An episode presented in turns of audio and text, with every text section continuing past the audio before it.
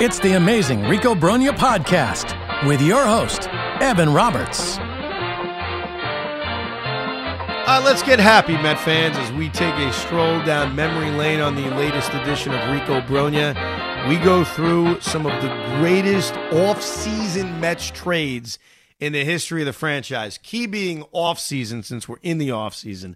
Obviously, there have been many great trade deadline deals, legendary trade deadline deals in the history of this franchise. So we're looking at off-season deals.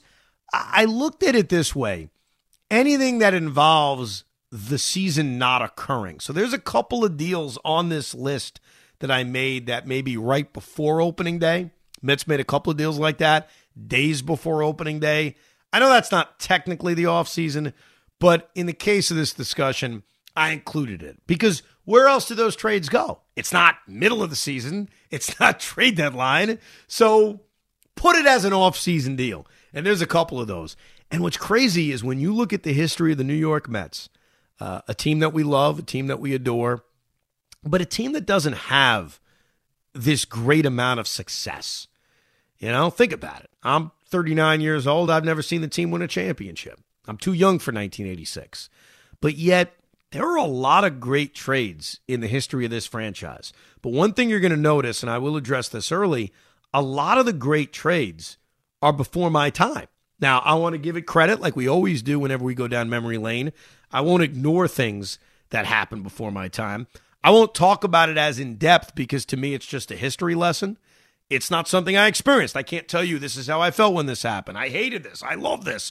I just know about it because my dad taught me about it. And then I learned it because I'm a Met fan. So I do want to pay homage to some of these incredibly amazing trades that happened, specifically the deals that built the 86 Mets. There are so many trades that just built the 1986 Mets that you say, holy crap, how could you say a bad thing about Frank Cashen? As much as some people may want to say bad things about Frank Cashen, it's tough to. He went out and made so many great trades that helped build the 86 team. So we'll address those, and then we'll get to the ones from our era, and we'll create a Mount Rushmore like we always do with bad free agent signings, great free agent signings, which we've done in the past on Rico Brogna. You can obviously check them out in the archives. The greatest free agent signings in Met history, the worst free agent signings in Met history. Uh, let's go to history first. Let's go to the things that occurred before I understood baseball. They actually mostly occurred before I was even born. We'll start things off with the Mets acquiring Tommie Agee uh, for Buddy Booker, who I have no idea who that is, Tommy Davis, Billy Wynne, and Fat Jack Fisher. They did that in middle of December 1967, and obviously Tommie Agee became basically an icon in Met history and had some great years for the New York Mets. So that's an early, early trade, only five years into their existence.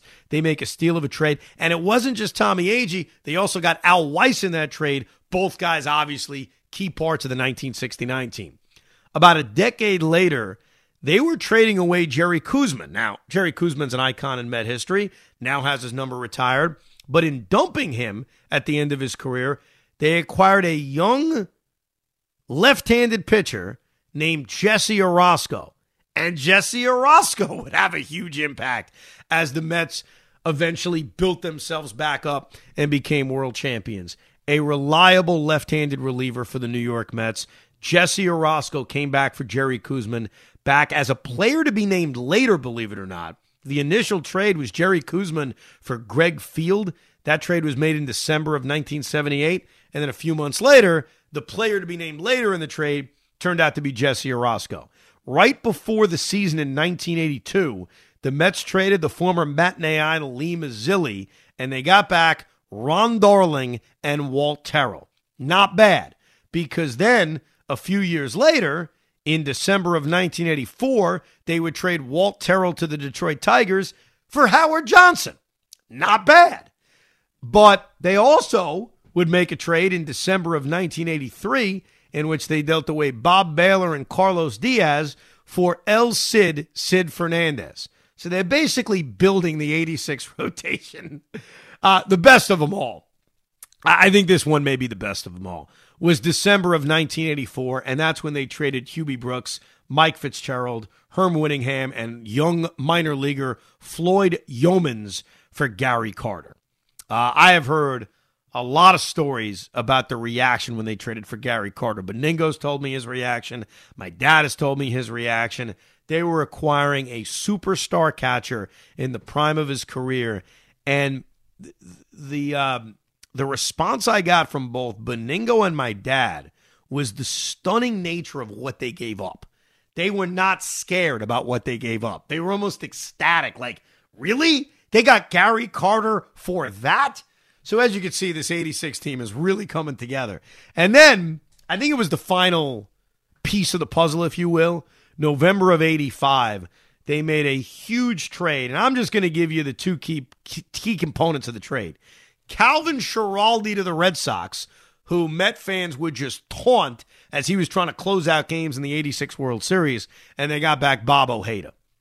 So Bob Ojeda, Sid Fernandez, Ron Darling three fifths, essentially, of the Met rotation built via trades. A Couple of other deals post 86, but certainly guys I got to appreciate. Uh, they traded Ed Hearn for David Cone. There were more players involved, but those are the key guys. Ed Hearn was a catcher who filled in for Gary Carter in 86. They turn around and get a young pitcher named David Cone who would come out and have a brilliant next five years of his major league career before the Mets traded him away uh, was a big part of the 88 team that got to the seventh game of the NLCS. David Cone. What a, what a steal that is. And finally, Randy Myers for John Franco. Randy Myers obviously had some pretty good years as a closer, but John Franco became the captain. John Franco was perfect for New York for a little bit over a decade, so they got back John Franco. So those are all those amazing, amazing trades that occurred before I really understood baseball. I, I didn't know it. I got to find out about it, and I'm like, man, I root for a hell of a franchise, don't I? That's what I thought. I'm like, man, Dad, we root for a really well run team. Look at all these great trades they made. and here's what's depressing, Hoff. As we get to the trades of our lifetime, there's no trade that even comes close to some of those trades I've mentioned. Now, I'm talking about offseason trades. Obviously, trade for Mike Piazza, uh, July 31st deal for Yoenis Cespedes. It's not as if they haven't had great trades, but in terms of off-season trades, that list I just went over, we don't have a lot of that in yeah, our time as a Met fan. Yeah, like the like the uh, the Carlos Beltran trade for Zack Wheeler, you can't really, you're not going to include that. Yeah, exactly. that, was, that was during during the season, and but Zack Wheeler was a good pitcher, just unfortunately doesn't fit this list. So yeah. I can't even imagine which one what trade we're talking about here. When we no, trust me, I, I, I went deep. I went deep to find them, to think about them, and say, all right, uh, were there any good ones? There are some good ones. There really are. Uh, when we do a trade deadline edition of Rico Brogna, which we may have done last year, I completely forgot. Uh, yeah, there are a lot of those that may stick out where you say, oh, that was pretty good. That was pretty good. The first one that I, I need to mention, because how can we do this podcast without mentioning this trade? One of the great trades in the history of the franchise. And if you listened to when we had Rico Brogna on, you'll remember I brought it up to Rico. I said, You were traded for Alan Zinter. I don't know if Rico Brogna even remembers Alan Zinter, but I do. Alan Zinter was a prospect. He was a first base prospect. And on March 31st, 1994, the Mets traded him to Detroit for Rico Brogna. And Pete, do we have a podcast if that trade isn't made? It'd be called Jed Lowrie, maybe. It'd be called something else. uh, on January 22nd, 1996, and again, take out his eventual contract that he signed. The Mets traded a guy named Judith Omarion. I don't remember him. Erik Hiljus. I don't remember him. And Eric Ludwick, who I do vaguely remember as a prospect, to the St. Louis Cardinals for Bernard Gilkey. Gilkey had one amazing season as a Met. Uh, his future after that was very bad. They gave him a contract that didn't work out. Go back to the uh, old episode we did on bad free agent signings, and you'll hear more on Gilkey. But for one year, for one year, it was a great trade. In December of 1996, this is an all timer. Uh, in all seriousness, this is a big one. This may enter our Mount Rushmore of our era trades. The Mets traded John Olerud, or they acquired John Olerud from the Toronto Blue Jays for Robert Person. Robert Person was a quality young arm. He was decent. I didn't want to give him away, but the Mets got back John Olerud. And John Olerud would end up having a great 1997, a really good 1998, and of course was the first baseman on the greatest defensive infield of all time, as SI coined him in 1999. He was a likable guy. Uh, I think he was a very popular Met and was a really good Met for the three years he was here. I wish he re signed after 99. He didn't. Unfortunately, the Mets had to move on. But when you look at what they gave up and you look at how good John Olerud was, that's that's a tremendous, tremendous trade. Oh, J- John Olerud, no question. I mean, honestly, the the funny thing about Olerud is I always admired him from afar when he was not with the Mets. So it's one of those guys when you're young and you're sitting there and watching guys like, oh, I wish he was on my team, and then you hear that he actually gets traded to your team, it's to the roof. But the Olerud thing that really stuck out to me more than anything else is I, I know the reason why he wore it, but the the helmet he wore on the field always just kind of stuck out to me like that's cool. I like that. So when that came over to to Shea Stadium, I was like, all right, this is awesome. Oh yeah, and, and, John was, you know, we watched him from afar as a Toronto Blue Jay, and remember the Blue Jays had such great success in the early 1990s. He was a big part of that team. He had that one year in 1993 in which, for a while, I don't know if he was ever really flirting with 400, but he was having an outstanding season. Ended up hitting 363, won the batting title. He was one of the better players in baseball, you know, and so for us, it was an exciting trade because you're getting one of these, you know, stars in baseball in the prime of his career. He was only 28 years old. Um, I, I'm not sure why Toronto moved on from him, other than the idea that he just didn't hit for a lot of power. And maybe they looked at him and said, ah, first base is a power position. And if he's only going to hit 18 home runs or 15 home runs or 10 home runs a year, he's not worth it. And to me, I, I, I always thought that was overrated because if you can get power elsewhere, then why does it matter? And when you look at the Mets, the Mets were a great example of it because before they got Mike Piazza, so take us in that moment of when they traded for John Olerud. Todd Hundley was coming off a year in which he had 41 home runs. He had set the record for most home runs by a catcher.